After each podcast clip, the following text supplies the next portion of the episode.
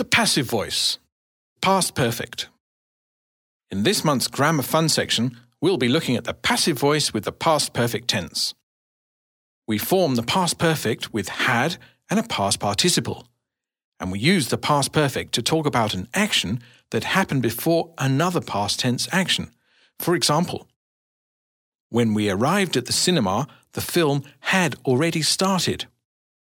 She had finished the work before I got to the office.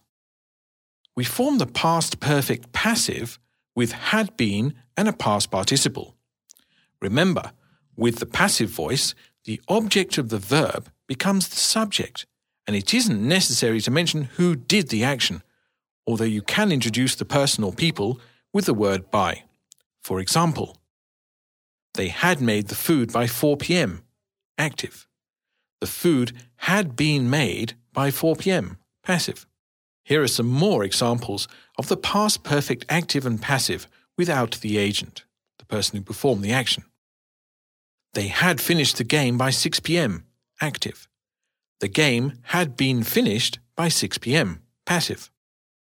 She had scored the first goal by 3 p.m. Active. The first goal had been scored by 3 p.m. Passive. They had played the tennis match by 4 p.m. Active. The tennis match had been played by 4 p.m. Passive. They had won the game by 9 p.m. Active. The game had been won by 9 p.m. Passive. They had lost the game by 2 p.m. Active. The game had been lost by 2 p.m. Passive.